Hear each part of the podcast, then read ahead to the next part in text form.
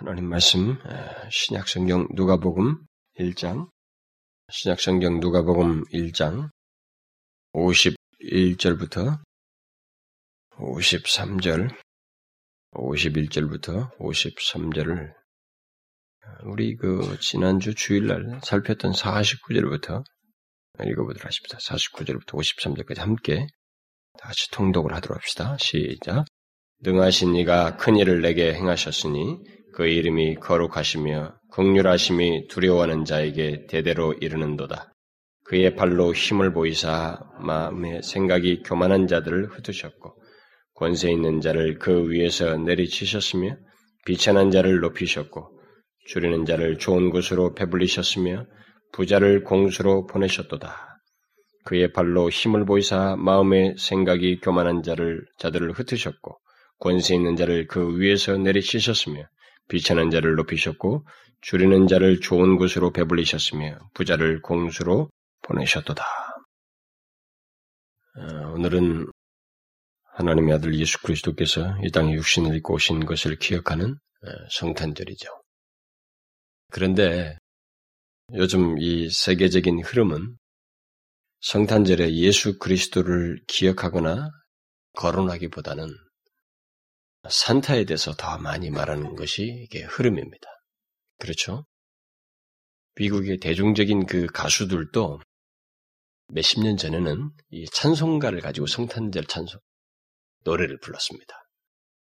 그, 그 정도로 이 세계적인 그래도 이게 흐름은 성탄절을 하면 예수 그리스도가 그래도 많이 거론되고 주인공이라고 하는 것이 명확했습니다.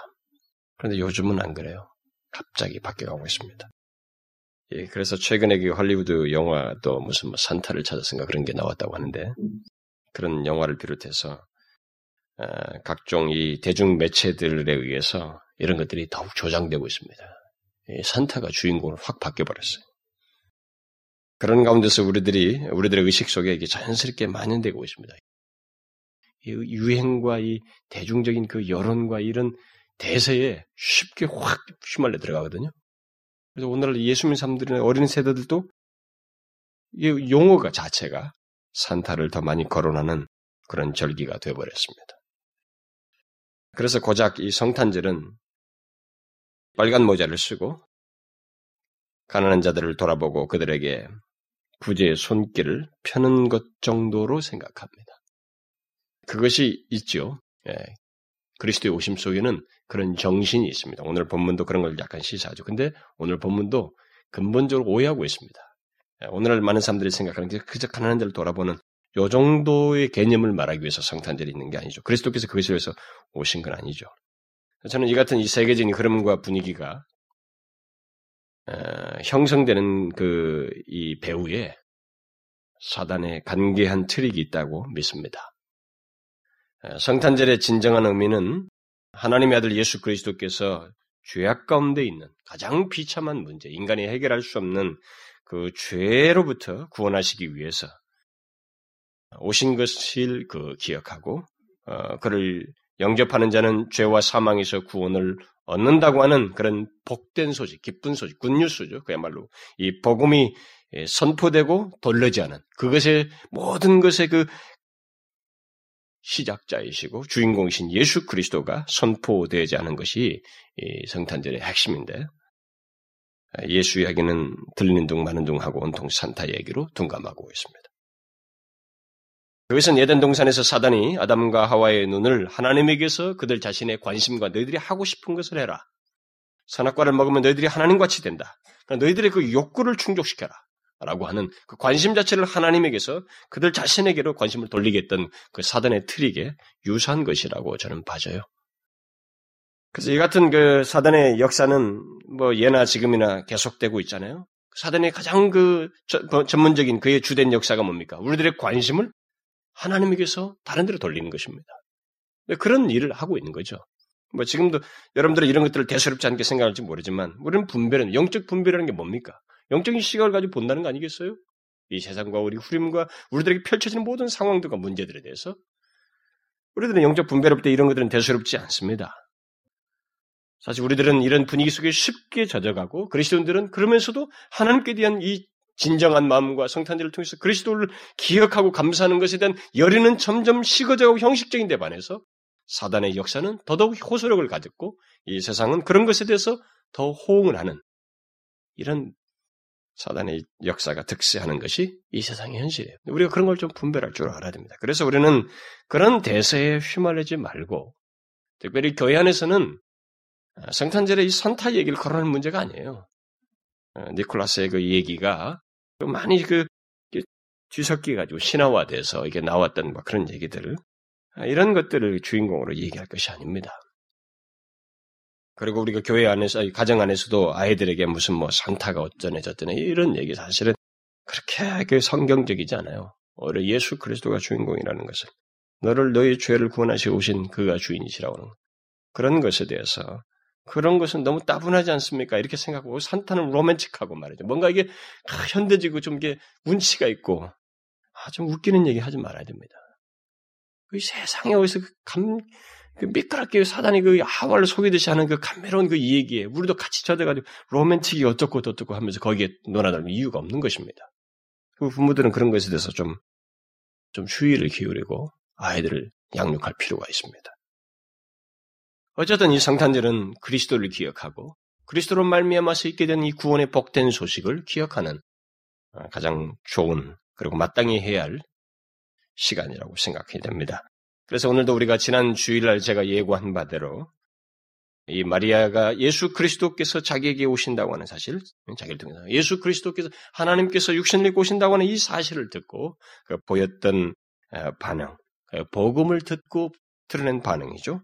그래서 복음으로 인한 그 반응과 변화에 대해서 어, 계속해서 어, 살펴보도록 하겠습니다. 오늘 본문을 통해서 아, 이미 앞서서 우리는 마리아가 하나님의 아들이 육신을 입고 오신다는 소식을 천사로부터 전해 듣고 보인 반응과 변화가 무엇이었는지 어떤 점진적인 변화를 경험했는지를 예, 쭉 살펴보았습니다.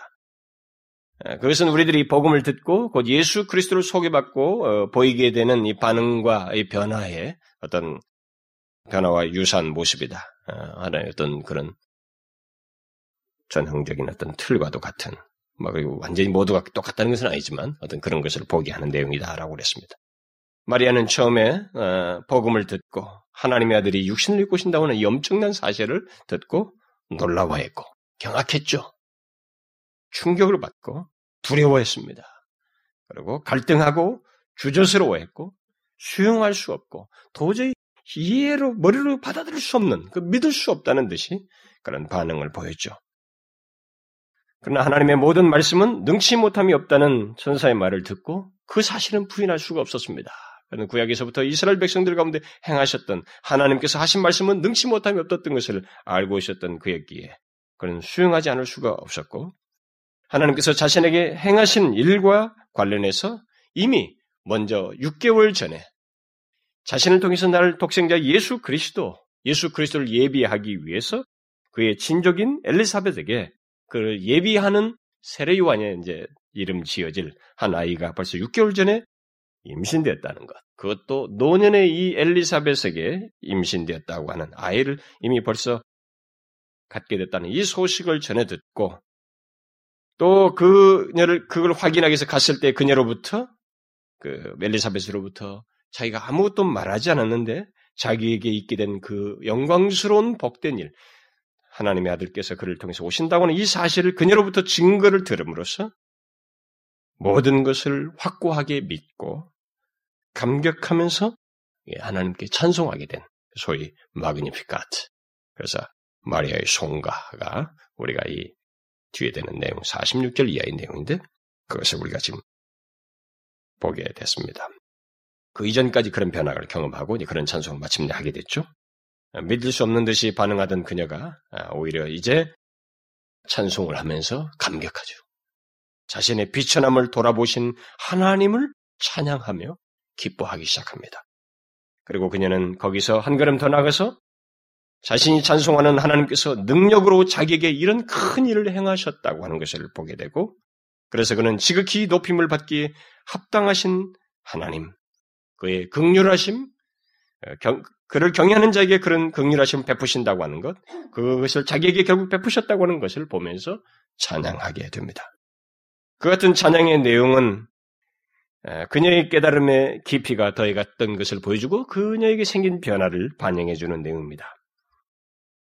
근데 처음에 보였던 그녀의 그 태도와 비교해 보면 이런 변화는 결국 복음으로 인한 그녀의 변화는 너무도 분명하고 깊고 풍성하다고 하는 것을 보게 됩니다. 그런데 마리아는 복음으로 인해서 자신 안에 생긴 더 깊고 풍성한 그 변화의 증거를 계속되는 찬송 속에서 찬송의 내용 속에서 보여주고 있습니다. 오늘 우리가 살필 내용 속에서도 그는 그가 깨닫고 깨닫게 된 그가 보게 된 그 시야에 넓어진 것이 무엇인지 더 넓고 풍성하게 본 것을 어, 찬송으로 어, 말해주고 있습니다. 마리아는 오늘 우리가 살피려고 하는 이 51절부터 53절에서 하나님이 개입하실 때마다 역사 속에서 일어났던 반전의 역사. 제가 말하는 이 용어를 좀 여러분들이 주의해서 들으십시오. 하나님이 역사 속에 개입하실 때마다 어? 일어났던 반전의 역사가 있었습니다. 역사 속에 그런 일이 있었고, 특별히 하나님을 경외하는 자들의 삶 속에서 이런 반전의 역사를 일으켰다는 것을 하나님의 아들의 오심 속에서 보고 찬송하고 있습니다. 오늘 살피려고 하는 내용은 바로 그런 내용이에요. 물론 그런 반전의 역사가 자신의 삶 속에서 있게 된 것을 마리아는 보았기 때문에 더더욱 감격하고 있습니다. 그러나 이것이 자신에게 뿐만 아니라 이게 역사 속에서 펼쳐졌던 것이고 또 앞으로 펼쳐질 것을 보면서 찬송하고 있습니다. 여러분은 이 마리아의 찬송을 이해하십니까? 우리는 익숙하게 읽지만 뭐 여러분들이 이런 내용들에 대해서 이 사람이 감격하면서 찬송했다는 것을 알고 그런 정도의 이해가 여러분들에게도 있어야 되는 거예요. 우리에게도. 동일하게 예수를 믿고 예수를 만난 사람들에게 정말로 예수를 믿는다면 무슨 내용을 말했네? 이 정도가 아니라 이 사람이 이것을 처음에 부정하던 사람이 이런 이해를 갖게 되는 변화를 경험하고 그것을 감격 속에서 토해냈다고 하는 사실을 알고 우리에게도 이런 이해와 찬송이 있는지를 물어야 될 것입니다. 복음으로 인한 변화는 바로 이런 내용을 포함한다는 것입니다. 예수 그리스도를 믿고 그런 말미암아 새 생명을 얻게 된 자들에게는 자들에게는 경험되어지는 내용이고 어, 소유되어지는 내용입니다. 그래서 이런 것이 예수 그리스도를 믿는 자들에게 있는지 이 본문을 통해서 묻고 확인하는 일이 필요하다고 생각이 돼요. 오늘 이 시간은 우리들에게 그런 시간이 되었으면 좋겠습니다. 그러면 아, 마리아가 예수 그리스도의 오심 속에서 보고 감격하여 찬송한 내용, 예수 그리스도로 말미암아 역사 속에서 또 그를 소유한 자의 삶 속에서 어떤 반전의 역사가 있게 된다고 말하고 있는지 한번 그것을 보면 여러분들이 성경에서 반전의 역사를 많이 보시죠. 한 예만 들읍시다. 지금 시간이 많은 걸 다 얘기할 수 없으니까. 지난 역사 속에서 하나님이 이렇게 개입하심으로써 특별히 그를 경외하는 자들의 그 역사, 그들의 또 그들의 개인의 어떤 삶 속에 개입하셔서 어, 일으키셨던 그 반전의 역사가 굉장히 많았습니다. 역전시키는 거죠. 음, 그런 역사가 굉장히 많았었는데 한 예가 한 예를 들면 우리가 대표적으로 구약의 큰 예가 이집트에서의 이스라엘 백성들이죠. 이집트에 노예로 있던 이스라엘 백성들에게 행하신 반전입니다. 그 출애굽의 역사죠. 우리들의 통념으로는 이게 우리가 지금도 세계 기록 역사에 기록 역사에 가지고 있는 선명한 사건이니까 그것을 가지고 얘기해 보자는 거예요. 우리들의 통념을 가지고 보면 세계 당시 그때 당시엔 초대 강국이거든요. 그 이전에는 무슨 지금 우리가 말하는 뭐 로마며 헬라며 바벨론임 이런 것을 아직 생기지도 않는 셈이 세계 최대 강국은 그때는 이집트였습니다. 모든 문물이 발달하고 최대 최신 무기를 다 가지고 있었던 그래서 우리가 알다시피 그런 그 이전부터 그들은 이 피라미드 같은 이런 엄청난 건축을 해냈던 여러분 상상해 보세요. 우리가 지금도 그거 세우기 힘들거든요. 불가사의라고 하죠. 그걸 큰 돌들을 다 이 도르래 같은 거 이용해서 말이죠. 다 세운 거거든요. 엄청난 건축소를 가지고. 아주 발전했습니다. 그들은. 세계 최대 강국입니다. 무기를 다 소유하고 최신 무기들 다 가지고 있습니다. 그런 세계 초대 강국이던 이집트로부터 노예 상태에 있던 이스라엘 백성들, 작은 민족이 자유를 찾는다는 것은 불가능합니다. 상식적으로. 이집트는 오늘날로 말하면 첨단 무기를 가지고 많은 군사를 가진 그리고 그런 초대 강국이거든요. 근데 그런 나라로부터 이스라엘 백성들이 아무것도 없는 무기도 없고 전쟁의 경험도 없는 그들이 한 패밀리가 가가 한 가족이 가가지고 민족을 형성했거든요. 근데 이들이 무슨 그런 것을 해본 적이 없습니다. 전쟁 경험도 없는 나라의 아, 민족입니다. 근데 이들이 거기서 벗어난다는 것은 불가능하죠. 그런데 그런 이스라엘 백성들이 이집트를 이긴다고 하는 것 생각할 수 없는 일이지만 하나님의 개입하심으로 반전이 있었습니다. 그렇죠? 역사 속에 있었어요. 하나님이 그들의 역사 속에 개입하시자 상황은 우리들의 상식과 통념을 깨뜨려 버렸습니다. 역사가 반전되었어요. 하나님의 개입으로 말미암아 약한 자가 강한 자를 이기는 그리고 강한 자가 약한 자 앞에서 수치를 당하는 그 반전이 있게 되었습니다. 오늘 본문에서 마리아가 하나님의 아들의 오심을 통해서 믿음으로 보며 감격하며 찬송하고 있는 내용이 바로 그거예요. 그와 같은 반전입니다. 예수 그리스도 안에서 하나님께서 아들을 보내심으로써 이런 역사 속에 굵직한 결정적인 반전을 일으키신다는 거예요. 마리아는 하나님의 아들의 오심 속에서 인류 역사의 대반전을 보고 있는 것입니다. 그러니까 사람들이 구원을 얻는 것, 이 대반전인 게 뭐냐라는 것에 대해서 꼭 물리적으로만 생각하면 안 되죠. 사람들이 구원을 얻는 문제.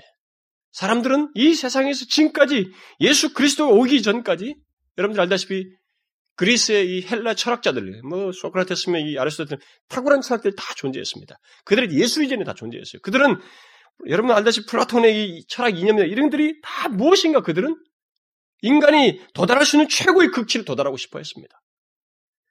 그 이전에 많은 권사들과 이 권세와 이 세력들이, 제국들이 자신들의 권세나 지식이나 모든 걸 발휘해서 구원을 이루고 인간이 누릴 수 있는 최고의 극치를 이뤄보고 싶었던 것입니다.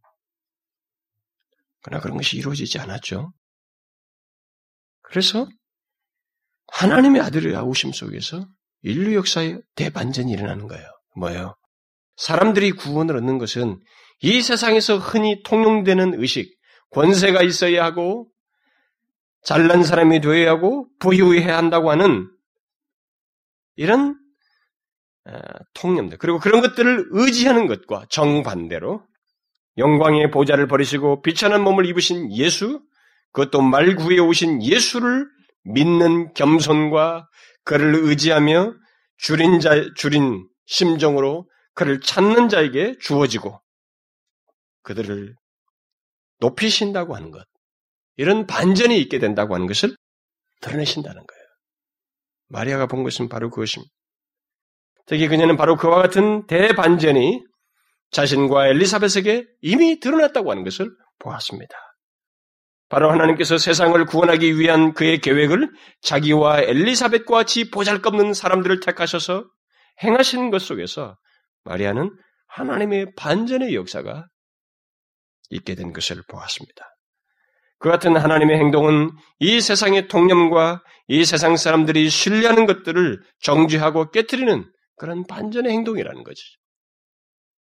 여러분은 하나님의 아들이 육신을 입고 이 세상에 오신 것 속에서 모든 인간의 견, 견해와 신뢰거리를 부수시고 완전히 뒤집으시는 것을 봅니까? 마리아처럼 하나님의 아들이 오심으로 말미암아 그동안 보아온 이 세상의 가치관과 삶의 방향과 목표가 잘못되었다는 것을 보느냐는 거예요. 하나님의 아들이 육신을 입고 이 땅에 오신 것은 마리아처럼 결국 믿고 그 안에서 영광을 본 사람, 그 예수 그리스도를 믿고 그를 소유한 사람은 그동안 좋아하고 붙들었던 이 세상의 가치관과 삶의 방향과 목표가 잘못되었고 그것은 바람 잡는 것과 같이 헛되다는 것을 보게 되는 것입니다. 그것으로는 구원을 이룰 수가 없고 높임 받을 수 없으며 성공할 수 없다는 것. 영원한 성공을 이룰 수 없다는 것을 보이신 거예요. 그래서 예수 그리스도를 믿는 자에게는 바로 이 같은 반전을 보아야 하는 것입니다. 그런 가치의 전환을 봐야 돼요. 소유해야만 하는 것입니다. 마치 바울이 과거에 온갖 출신 성분과 배경과 실력을 추구하며 의지하다가 예수 그리스도를 믿고 난 뒤에 그 모든 것을 배설물로 여긴다고 말하는 것처럼 그런 가치관의 변화가 반전이 있어야 되는 것입니다. 예수 그리스도 안에서 보아야 된다는 거죠. 사실 복음은 바로 그런 변화를 일으킵니다. 복음을 접한 사람들은 예수 그리스도의 진정한 예수 그리스도를 진실로 믿고 그를 만나고 그분을 통해서 생명의 가치를 알게 된 사람은 이런 반전이 있게 돼 있어요. 있어야만 하는 것입니다. 있지 않으면 그 사람은 예수를 안 만난 거예요. 그분의 가치를 모르고 있는 것입니다. 왜냐하면 바울이 말한 대로 예수 그리스도를 아는 것이 가장 고상하기 때문에 그렇습니다. 그걸 그동안에 붙들고 의지했던 것들을 이 세상에 성공한다고 하는 모든 붙들었던 것보다도 더 고귀한 가치가 바로 예수 그리스도를 아는 것이라고 하는 것을 그것이 그것이기 때문에 그렇습니다. 그래서 그동안 우리들이 옳다고 여기며 의지하고 붙들었던 것과 즐거워하는 것과 도저히 비교할 수 없는 가치를 예수 그리스도 안에서 보아야 하는 거예요. 마리아가 본게 바로 그거죠. 예수 그리스도 믿는 사람들은 바로 이 사실을 보아야 하는 것입니다. 예수 그리스도를 믿고 소유하면 이 세상에 강한 것이 결코 강한 것이 아니며 이 세상에서 높임 받는 것과 부자가 되는 것이 결코 높고 부유한 것이 아닌 것을 알게 되는 것입니다. 그야말로 마리아가 하나님의 아들의 오심 속에서 본 것과 같은 반전을 보게 되는 것입니다. 그걸 알게 되는 거죠. 그걸 소유하고 경험하게 되는 것입니다. 그러면 마리아가 찬송한 그런 반전의 내용들을 구체적으로 봅시다. 세 가지를 얘기하고 있어요. 오늘 이 본문에서. 제일 먼저 마리아가 찬송한 반전의 내용이 무엇입니까? 그것은 하나님께서 예수 그리스도 오심 속에서 능력을 나타내사 마음의 생각이 교만한 자를 흩으신다는 것입니다. 여기 흩으신다라는 말은 여러 방향으로 쫓아내시며 파멸시킨다는 말이에요. 하나님은 마음이 교만한 자들을 그 이전에도 그리 하셨지만 예수 그리스도 오심 속에서 그 일을 더욱 분명하게 드러내신다는 것을 말씀하고 있습니다. 마리아는 그것을 본 거죠. 여기서 마리아가 모든 동사를 과거 시제로 지금 말하고 있죠. 하였다, 하였다, 다 흩으셨다 이렇게 다 과거 시제로 말하고 있는 것은 이미 자신 속에서 행하셨다는 사실로서도 과거로 이미 시작했기 때문에 그런 걸로 말하기도 하지만은 미래에도 미래에 확실히 그렇게 될 것이라고 하는 것. 그러니까 확정된 일로 여기고 아예 과거 시제로 표현하는 거예요. 미래도 반드시 그렇게 된다는 것입니다. 따라서 그녀는 하나님께서 예수 그리스도의 오심 속에서 마음의 생각이 교만한 자들을 흩으실 것을 자신 안에서 볼 뿐만 아니라 역사 속에서 그러하실 것을 믿음으로 보며 찬송하고 있는 겁니다. 실제로 하나님은 사람들이 이 땅에 육신을 입고 오신 예수를 믿음으로써 구원 얻는 것을 우습게 여기며 자신의 이성을 믿고 자신의 이해력과 판단력을 신뢰하는 자들을 꺾으십니다. 여러분, 이 아이러니컬한 일을 보셔야 됩니다. 어떻게 해요? 그들로 하여금 마리아가 본 하나님의 아들의 오심 속에 감추인 비밀을 조금도 보지 못하고 이해하지 못하게 하시는 것입니다. 여러분 이거 보시잖아요. 이 세상의 철학을 신뢰하고 이성적 판단을 신뢰하고 자기 이성을 믿는 사람들은 아무리 노력해도 이 마리아가 본 것을 못 봐요. 이해를 못 합니다. 못 해요. 신비스러운 사실이에요, 여러분.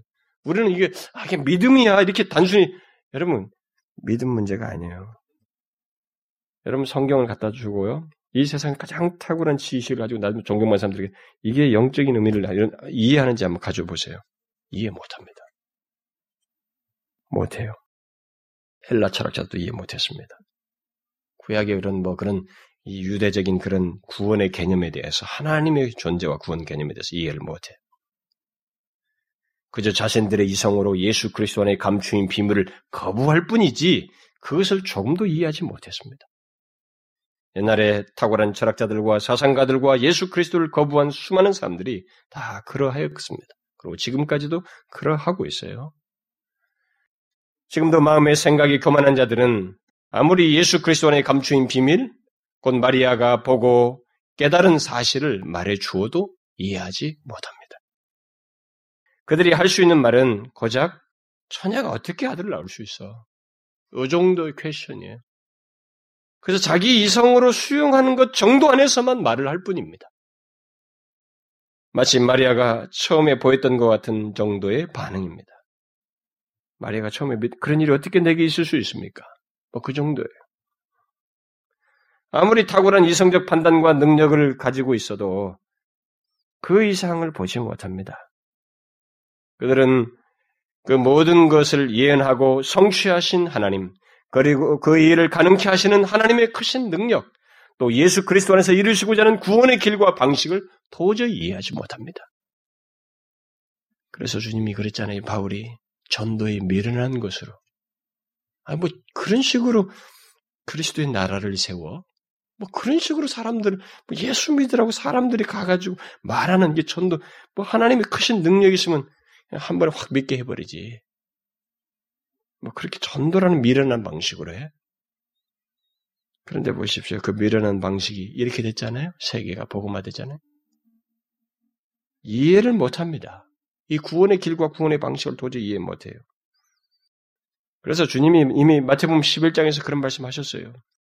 전지의 주제이신 아버지여 이것을 이것은 예수 그리스도 안에서 나타난 자신 안에서 나타난 구원의 비밀과 또 그 안에서 세워지는 하나님 나라를 말한다고 볼 수 있습니다. 이것을 지혜롭고 슬기는 자에게는 숨기시고 어린아이들에게는 나타내심을 감사하나이다. 옳소이다. 이렇게 된 것이 아버지의 뜻입니다. 몰라요? 이성을 믿고 그것에 의해서 모든 것을 판단하는 소위 지혜롭고 슬기 있는 자에게 복음은 도저히 이해할 수 없는 것입니다. 마치 그들에게 숨겨진 것과 같습니다. 그래서 바울도 이런 사실을 지적했죠. 이 세상이 자기 지혜로 하나님을 알지 못한다. 자기 지혜로 하나님을 알지 못하는 것. 이 세상은 자기 지혜로 자기 마음의 곧 생각의 이 교만함으로 인해서 하나님을 알지 못하고 복음을 이해하지 못한다는 거예요. 얼마나 놀라운 반전입니까? 아이러니컬한 현상이에요. 마리아는 하나님의 아들의 오심 속에서 그런 반전을 보았습니다. 이 세상에 지혜 있는 자들은 그것을 못 보는데 자기 같은 사람 보고 있어요. 보게 됐다는 것입니다. 자기같이 비천한 자는 이런 놀라운 구원의 비밀을 보게 알게 됐다는 것이죠. 여러분은 하나님의 아들이 육신을 입고 오신 그 사실 속에서 이 같은 반전을 보고 자신 안에서 자신이 거기에 개입된 것을 관련됐다는 것을 아시고 감격하고 찬송할 수 있습니까? 여러분 잘 보세요. 오늘 이 말씀을 여러분들이 절대적으로 이렇게 이성, 그냥 지식적으로 받지 말아야 돼요. 이것은 복음을 접한 자에게 있어야 하는 실제적인 내용이에요. 있어야 하는 변화인 것입니다. 상투적인 말이 아니거든요.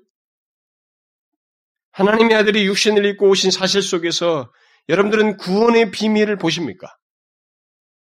만약 그것을 보지 못하는 사람이 있다면 그는 분명 자신의 이성을 믿고 마음의 생각이 교만하기 때문에 그럴 거예요. 마음의 생각이 교만하면 하나님의 아들의 오심의 비밀이 이게 아주 웃기는 얘기예요. 안 들어와입니다. 여러분 안 들어와요. 자기 소유가 되지 않습니다. 이 비밀을 몰라요. 그들은 자신의 존재와 자신의 사고 능력이 유한하다는 것을 가마득하게 잊고 그 자신의 유한한 사고로 영원하신 하나님, 무한하신 하나님을 가늠할 수 있다고 착각하는 거예요.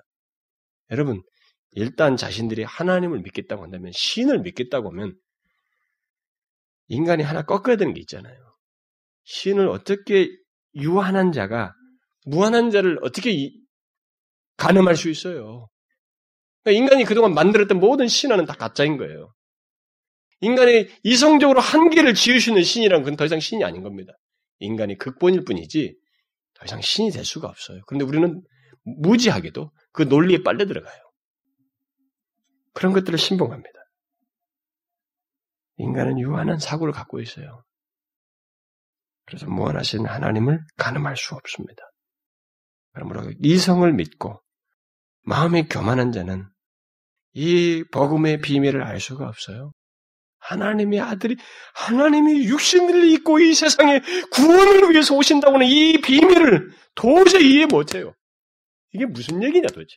어떻게 해서 이런 일이 생기고 이런 일은 도대체 어떻게 가능하단 말이야. 이해를 못합니다. 그래서 마리아는 그런 것을 보고 감격하고 있습니다. 찬송하고 있어요. 그래서 그런 교만한 자들은 하나님께서 흩으실 것이다. 그걸 명확하게 선언합니다. 자기가 너무 본 것이 확실하니까 깨달은 것이. 그들이 신뢰한 이성의 무모함을 그들은 보게 될 것이고 결국은 멸망에 이르게 될 것이다. 그런 의미로 흩으신다. 이렇게 말을 하고 있습니다. 하나님의 아들 예수 그리스도께서 이 땅에 오신 것, 곧 복음을 듣고 믿는 자는 바로 이 같은 반전을 역사 속에서 볼 뿐만 아니라 자신의 삶 속에서도 보아오는 자인 것입니다. 보아야 돼요. 보지 못하면 그 사람은 복음으로 인한 변화를 경험하지 못한 것이고 예수 그리스도의 오심을 정확하게 알지 못하는 것입니다. 여러분에게 이 같은 변화가 있습니까? 이 같은 이해가 있습니까? 그게 그리스도인이에요. 그 다음 마리아가 예수 그리스도의 오심 속에서 보고 깨달은 사실은 그래서 찬송한 내용은 하나님께서 예수 그리스도 안에서 권세 있는 자를 내리치시고 비천한 자를 높이시는 반전을 일으키신다는 사실이었습니다. 여기서 하나님께서 내리치신다는 내리치시는 권세 있는 자는 자기 권력을 믿고 하나님을 의식치 않는 그런 자를 말합니다. 물론 하나님의 아들이 구원을 위해 오셨다는 그런 그 내용도 아, 그런 사실도 우습게 여기고 믿지 않는 자들이죠. 하나님은 구약에서 이미 그런 자들을 수없이 내리치셨습니다. 세계의 대제국의 권세자들, 이집트와 이집트의 뭐 바로를 시작해서 아시리아와 바벨론과 메데와 페르시아의 권세자들을 비롯해서 크고 작은 아, 나라의 나라의 권세자들을 하나님은 그렇게 하셨습니다. 내리치셨어요. 특히 하나님은 대제국의 권세자들과 그 강한 자들을 약한 자들을 통해서 특별히 그 주변의 대제국에 비하면 이 팔레스틴의 이스라엘은 아주 조그마한 나라거든요. 이 나라를 들어서 그들을 부끄럽게 하시는 일을 하셨습니다. 예? 이스라엘을 들어서 이집트를 부끄럽게 하시듯이 어? 또 약한 자들을 들어서 강한 자를 이기게 하시고 그들을 내리치시는 그런 일을 행하셨습니다. 모세를 들어서 애굽의 권세를 내리치시듯이 무기 없이 가난을 진군에 들어간 이스라엘 백성들과 여우수아를 통해서 이렇게 약하고 비천한 그들을 통해서 강한 성과 군사력을 이기시고 권세자들을 내리치셨습니다. 하나님께서 기도원의 300명을 통해서 미디안의 대군과 권세자들을 내리치셨어요. 소년 다윗을 통해서 골리앗 장수를 내리치시는 그런 것은 다 하나들의 사례, 대표적인 사례들입니다. 우리가 알다시피 세상 권세자들 중에 어느 누구도 자신들의 권력으로 세상을 완전히 정복하지 못했습니다. 하나님은 그렇게 세상 권세자들이 신뢰하는 자기 권력과 강함으로는 자기들을 구원할 수 없다는 것을 충분히 역사 속에서 보이셨고 자신이 개입하셔서 드러내셨습니다. 그러나 하나님은 말 구유에 나신 예수 그리스도를 통해 세상을 정복하시고 그 어떤 강한 권세도 예수 그리스도와 그의 권세를 이기지 못하도록 하셨습니다.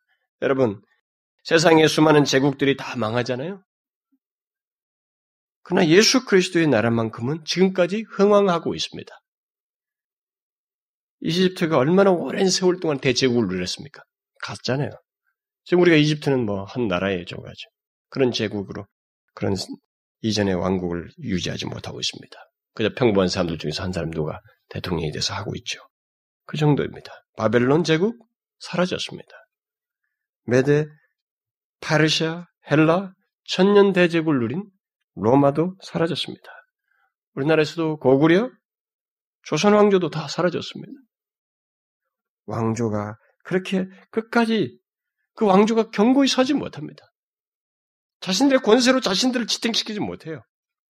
그러나 그리스도의 왕국은 지금까지 망하지 않고 계속 흥왕하고 있습니다. 조그만 땅에서 시작한 복음이 세계 온 땅을 뒤덮고 있습니다. 그리스도를 믿는 자들, 그들을 구성한 하나님의, 그들을 하나님의 백성으로 여긴 하나님의 나라가 지금 계속 확장되고 있습니다. 이 하나님의 나라, 이 나라가 결국 그리스도인 참된 백성들로 구성된 그 백성들로 구성된 이 나라, 하나님 나라, 이 땅에 지금 임하고 있는 이 나라가 나중에 완성돼서 영원한 새하늘과 새 땅이 하나님 나라로 이어지는 것입니다. 근데 계속 이어지고 있어요. 2000년이 넘도록 이 왕국은 무너지지 않고 있습니다. 그런데 흥미로운 사실은 그 견고한 하나님의 나라는 아니 이 영원히 존속할 하나님 나라의 주인공은 이 세상 권세를 의지하는 자들이 자들은 포함되지 않는다는 것입니다. 그들은 그 시민이 될 수가 없어요. 하나님 나라의 주인공은 오히려 그와 반대로 예수 그리스도를 믿는 비천한 자들이요 약한 자들이에요. 바울이 고린도서 1장에서 말한 대로 문벌이 좋지 않고 약하고 천하고 멸시받고 없는 자들입니다. 그러나 복음을 소유한 자들, 바로 그들이 하나님 나라의 주인공이라는 것입니다. 바로 그와 같은 반전의 역사가 있는 거예요. 예수 그리스도 안에서 이와 같은 반전이 있는 것입니다. 하나님은 예수 그리스도 안에서 이런 반전을 일으키신 거예요. 그리고 지금도 그런 반전의 역사를 일으키고 있는 것입니다.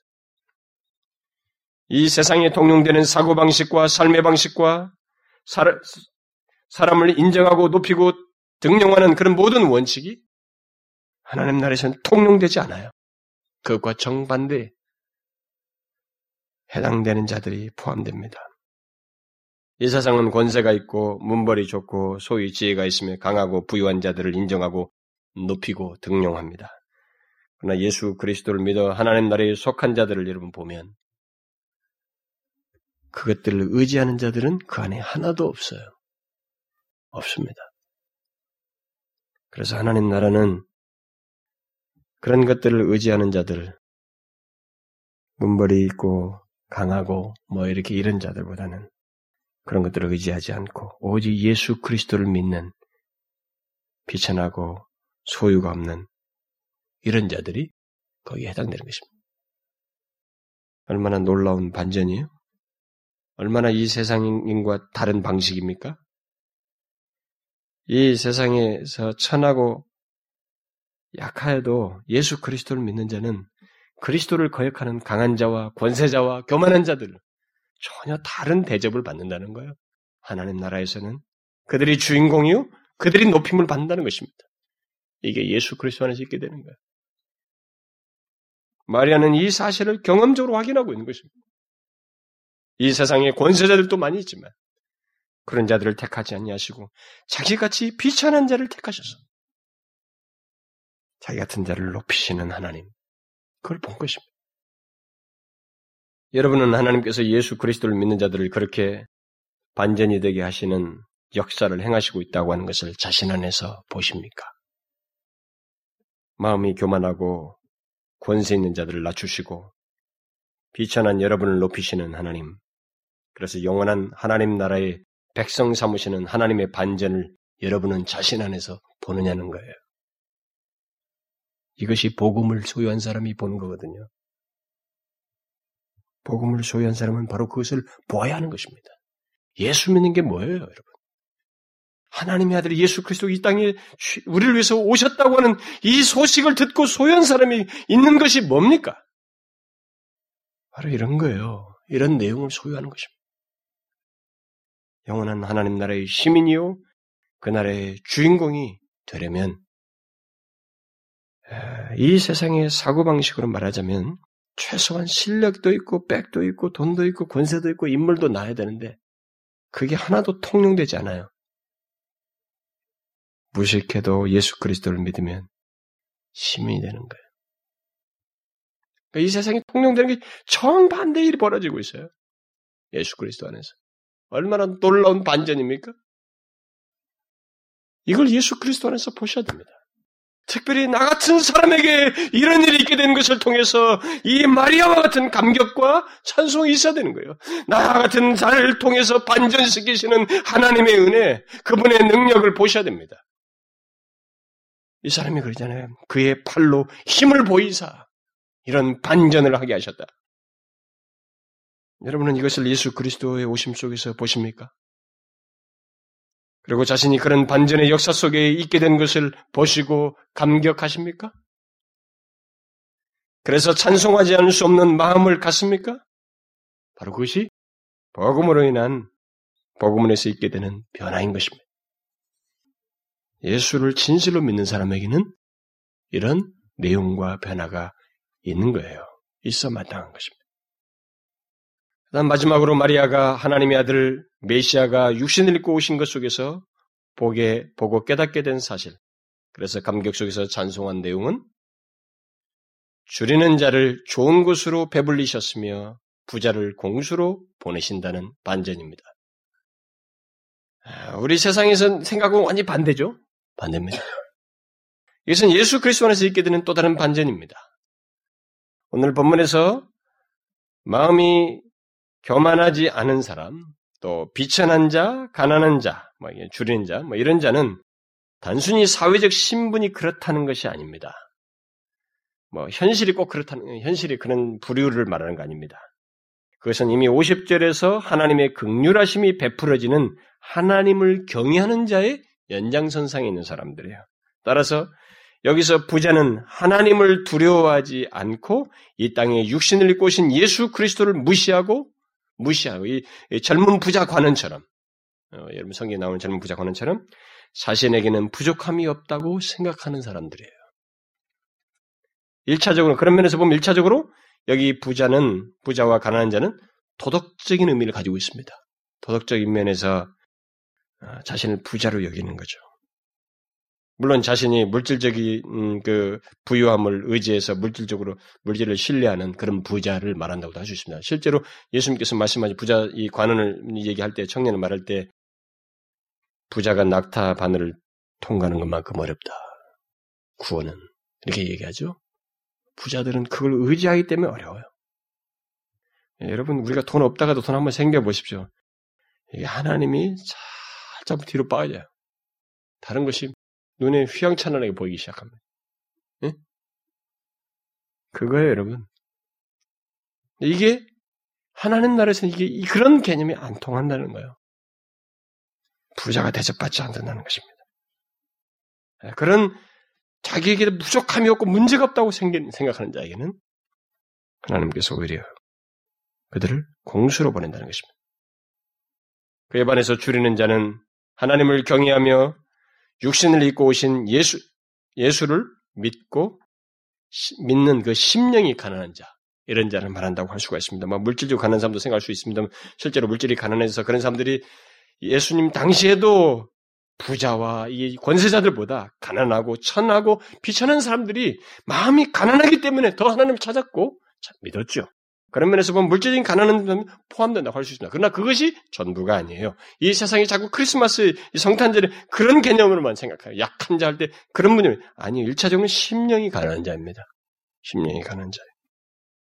그런데 이 둘 사이에 이 반전이 있을 어, 예수 그리스도에서 있을 것이라고 말하고 있습니다. 어, 바로 줄인 자는 좋은 것으로 배불리고 부자는 공수로 보내시는 반전이 있게 될 것이다. 여러분들 이런 것을 경험 속에서 확인할 수 있죠? 예수 그리스도를 어떤 사람이 믿습니까? 여러분 잘 보세요. 오늘날에도 그러잖아요. 예수를 어떤 사람이 믿습니까? 어떤 사람들이 하나님의 은혜를 경험하게 됩니까? 그것은 자신의 부족을 깨닫고 구원을 갈망하는 사람들이 예수를 믿어요. 은혜를 입습니다. 구원을 얻습니다. 하나님의 은혜와 영의 양식을 얻게 됩니다.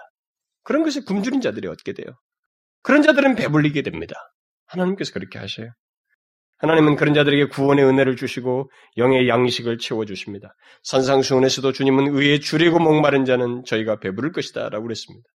하나님은 우리가 그의 구원과 의와 영의 양식에 굶주릴 때 우리에게 배불리셔요. 근데 뭐 나는 그런 거 필요 없다. 난 그렇게 구원 같은 거 필요 없고 어, 뭐, 무슨 은혜 같은 게 뭐야. 그런, 그런 건나 필요 없다. 네, 그렇게 필요 없다고 생각하는 사람들은. 자신은 이 세상에서 나름대로 선한 사람이고, 도덕적으로 별 문제가 없는 의로운 사람이라고 생각하는 사람들. 그래서 구원의 필요성 같은 것도 못 느끼고, 하나님의 은혜 같은 것도 별로 필요 없다고 생각하는 사람들은 하나님께서 역전시키는 거예요. 그들은 구원과 멀어요. 공수로 돌아가게 하십니다. 공수로 돌아가게 한다는 것은 뭐겠어요? 아무것도 없는 것이 없어요. 수치를 담게 하시고 그가 생각했던 모든 신뢰했던 것이 다 허사라고 하는 것을 하나도 남겨진 것이 없다는 것을 그런 것들을 확인하게 된다는 것입니다. 그들은 구원과 멀다는 것이죠. 그래서 자기 만족에 빠져서 하나님의 구원 같은 거, 그의 은혜 같은 것은 자기에게 별로 필요치 않다라고 하는 사람들은 나중에 하나님의 반전이 어떤 건지 지금도 자기들은 사실 해당되는데 실감을 못할 뿐이거든요. 그걸 실감케 하셔요. 나중에 하나님 앞에 서면 하나도 남은 게 없어요. 남은 게 없습니다. 오히려 심판만 받게 되는 것입니다. 예수님 당시에도 여러분 그런 사람들이 있었잖아요. 어? 생명이신 예수 그리스도 앞에 있으면서도 그들이 자기 만족에 빠져서 구원을 얻지 못한 사람들이 있었잖아요. 누구요? 이 젊은 부자 관원을 비롯해서 바리새인들이에요. 도덕적으로 문제가 없다. 나는 아무런 문제가 없다고 하는 사람들 이들은 수치만 당하고 돌아갔습니다. 예수 그리스도의 필요를 모르는 부유한 자는 하나님께서 설사 그들이 물질적으로 풍요하고 또 자신들을 아무리 높여도 그들의 내면에 감출 수 없는 공함과 공백을 이 세상에서부터 갖게 하셔요. 공수로 돌아가게 하는 것은 사실상 이 세상에서부터 경험하게 하십니다. 여러분, 예수를 알지 못하고 생명을 얻지 못하는 자들에게 생기는 게 뭐 있어요? 여러분, 돈을 많이 가지고 있어도 생기는 게 뭡니까? 인생에게 피할 수 없는 것이 있습니다. 여러분, 아무리 혈기방자하고 뭔가 목표를 향해서 나가더라도 거기에 정신을 집중하고 있기 때문에 망각하고 싶은 뿐이지 자기가 차분하게 자신의 존재를 한번 생각해보고 인생이 어떻게 갈 것인지 나가라고 하는 존재가 조만간에 사라진다고 하는 것. 죽음을 생각하게 되면 밀려오는 공허감과 이 공백과 무서움은 두려움은 피할 수 없어요. 이 영혼이 직면하는 이 문제는 피할 수 없습니다. 공수로 돌려보내는 것에 이 맛을 미리 보는 것인데 그들이 그건 피할 수 없어요. 그들의 영혼을 채워지지 않는 공허감과 두려움과 불안 같은 것을 가지고 살다가 죽음에 직면하게 되는 것입니다. 줄인 자는 그에 반해서 줄인 자는 이 세상 전부를 주어도 살 수 없는 구원, 영원한 생명을 가지고 살게 되죠. 그렇게 배불리게 하신 것입니다. 그래서 하나님은 가장 값진 것으로 그들을 채우시고 그 생명을 소유하고 살게 됨으로써 죽음에 대한 두려움이 없이 삶을 살게 하십니다. 계속적인 영의 양식을 공급함으로써 배불리셔요. 그래서 살면서 생기는 마음의 혼란과 염려와 두려움으로 두려움에 속박되지 않도록 하십니다. 여러분 그게 가벼운 것인 줄 알아요? 굉장히 큰 거예요, 여러분. 여러분들은 자신들이 아, 내가 지금 얻고 누린 게 뭐 별로 같은데 이렇게 생각할지 모르겠어요. 진짜 이것을 알고 있는 사람들은 그 차이를 여러분들 아셔야 됩니다. 엄청난 차이예요. 여러분 재벌의 회장들이 마음 편할 것 같아요? 아닙니다. 자신들의 이 모든 재산이 무모하게 돌아갈 날이 다가온다는 것을 생각할 때는 깊은 자괴감에 빠져요. 아주 그들이 깊은 공허감에 빠집니다. 하나님의 아들이 이 땅에 육신을 입고 오신 것은 바로 이런 반전을 통해서 우리를 구원하시고 높이시고 영적으로 배불리기 위해서입니다. 예수 그리스도를 믿는 자들에게 말해요. 마리아는 그것을 보며 감격하였습니다. 바로 자기같이 비천하고 줄인 자를 예수 그리스도 안에서 높이시며 인정하시는 하나님의 반전의 역사를 본 것입니다. 여러분은 이 같은 반전을 보십니까? 복음 안에서, 예수 그리스도 안에서, 이 세상 역사 속에서 뿐만 아니라 여러분 자신의 삶 속에서 이런 반전을 보느냐는 거예요. 하나님의 아들을 보내셔서 나 같은 자를 높이시고 영원한 하나님의 나라의 시민으로 삼으시는 하나님의 반전의 역사를 여러분은 자신 안에서 보느냐는 거예요. 예수 그리스도를 믿는다면 봐야 하는 것입니다. 그것이 자신을 감격하게 만들어야 돼요. 이 마리아가 그것을 보고 감격하고 찬송했던 것처럼 이런 실제적인 내용이 자기에게 있어야 됩니다. 그렇게 모방하자는 게 아니고 실제 내용이 있어야 되는 거예요. 여러분 잘 보세요. 저는 실제 얘기를 가지고 얘기하는 것입니다. 우리에게 실제로 소유해야 할 내용을 가지고 말하는 거예요. 그렇다더라는 게 아니고 실제로 그러한 경험을 우리가 읽어봐서 알잖아요. 앞부분에서 모든 걸 부정한 사람입니다. 믿을 수 없다는 사람이 그런데 자기 안에 분명하게 변화가 일어났잖아요. 이 변화가 어떻게 생겨요, 여러분? 어떻게 가능합니까? 어떤 사실이 있지 않고 어떻게 가능해요? 하나님께서 행하시는 구원의 역사를 실제로 그 구원의 역사의 그 비밀을 알고 하나님께서 행하신 것을 봄으로써 알게 돼. 그리고 나중에 자기가 자신을 통해서 나잖아요. 독생자가. 그 모든 것이 다 증거되지는 경험들을 하지 않습니까? 그래서 복음을 듣고 받아들인 자에게 이와 같은 반전이 자기에게 있음을 반전의 역사를 보고 자기 안에서 그것을 확인하는 일이 있어야 되는 것입니다. 그걸 보고 감격하는 내용이 있어야 돼요. 예수 그리스도를 진실로 소유한 사람은 여러분에게 그 같은 변화와 반응이 있습니까? 이것이 중요한 질문이에요. 예수 그리스도를 믿는다면 여러분에게 그것이 있어야 할 거예요. 있습니다. 그리고 그 같은 깨달음은 여러분의 삶을 다르게 할 것입니다. 어떻게요? 세상을 바라보는 시각에서부터 달라질 것입니다. 하나님께서 이런 반전을 예수 그리스도 안에서 행하시는데 거꾸로 세상을 좋아할 리가 없잖아요. 세상에 대한 시각이 달라지는 거예요. 세상의 가치에 대해서 태도가 달라지는 것입니다. 그리스도가 없는 권세와 높아짐과 부유함을 사랑하거나 추구하지 않을 거예요. 그렇게 되겠죠? 왜냐하면 그것을 하나님께서 흩으시고 내리치시며 공수로 돌아가게 할 것이기 때문에 그걸 추구하지 않을 것입니다. 여러분, 여러분은 예수 그리스도를 소개받고 그를 믿고 난 뒤에 이런 변화를 경험했습니까? 그리고 경험하고 있습니까? 어떠세요, 여러분? 진실로 복음을 소유한 사람이라면, 예수를 믿는 사람이라면, 그럴 것입니다. 그리스도 안에서 무한한 가치를 보고, 비록 비천하지만, 권세 있고 탁월한 이성적 판단과 분별을 가진 자보다 그들을 내리치시고 나같이 비천한 자를 시민으로 삼으시는 영원한 하나님 유일하신 창조주의 백성 삼으시는 이 대반전이 그리스도 안에서 있게 된 사실을 보고 여러분들은 마리아처럼 감격하게 될 것입니다. 찬송하게 되겠죠. 와, 하나님의 아들이 육신을 입고 오시는 이 사실이 바로 나를 이렇게 반전시키기 위해서 행하신 것이구나라는 것을 보면서 역사 속에서도 그런 일이 일어나지만 특별히 나에게 그런 일을 행하셨다는 사실 속에서 여러분들은 감격하게 될 것입니다. 그래 마땅하겠죠. 여러분 어떻습니까? 성탄 하나님의 아들 예수 그리스도께서 육신을 오신 것 속에서 이 사실을 보십니까? 그리고 그것이 여러분들을 감격하게 합니까? 그래서 세상을 다르게 보게 하십니까? 세상에 대한 태도를 달리하게 하십니까? 그래야 하는 것입니다. 복음을 소유한 사람이라면, 예? 예수를 믿는 사람이라면, 그래야 되는 것입니다.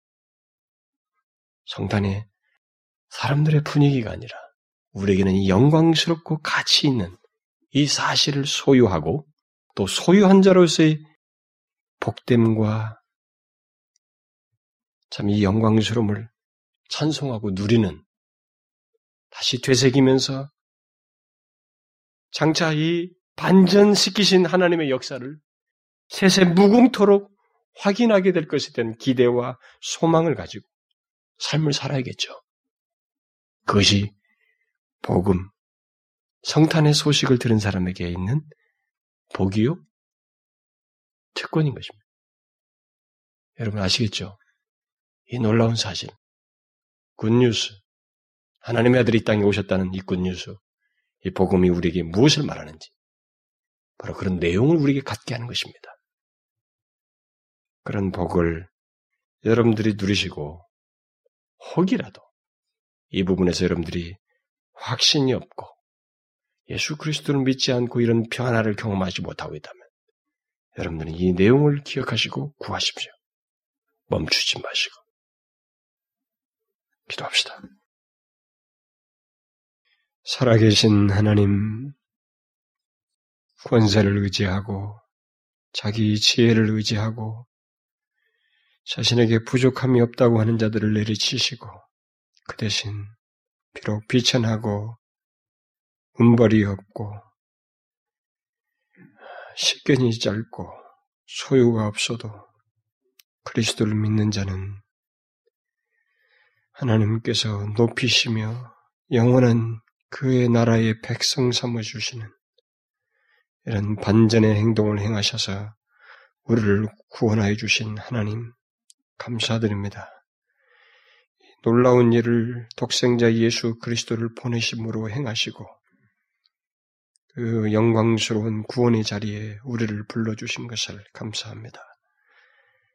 하나님께서 우리를 높이시고 구원하시는 이 반전의 행동을 마리아처럼 우리가 보며 이 세상에 탁월한 자들이 많음에도 불구하고 그들 가운데서 우리를 높이시며 주의 백성 삼으신 이 반전의 행동을 보며 마리아처럼 감격하며 주를 찬송하는 그래서 내내토록 이 세상에 대한 다른 시각을 가지고 살아가는 저희들이 되기를 원합니다.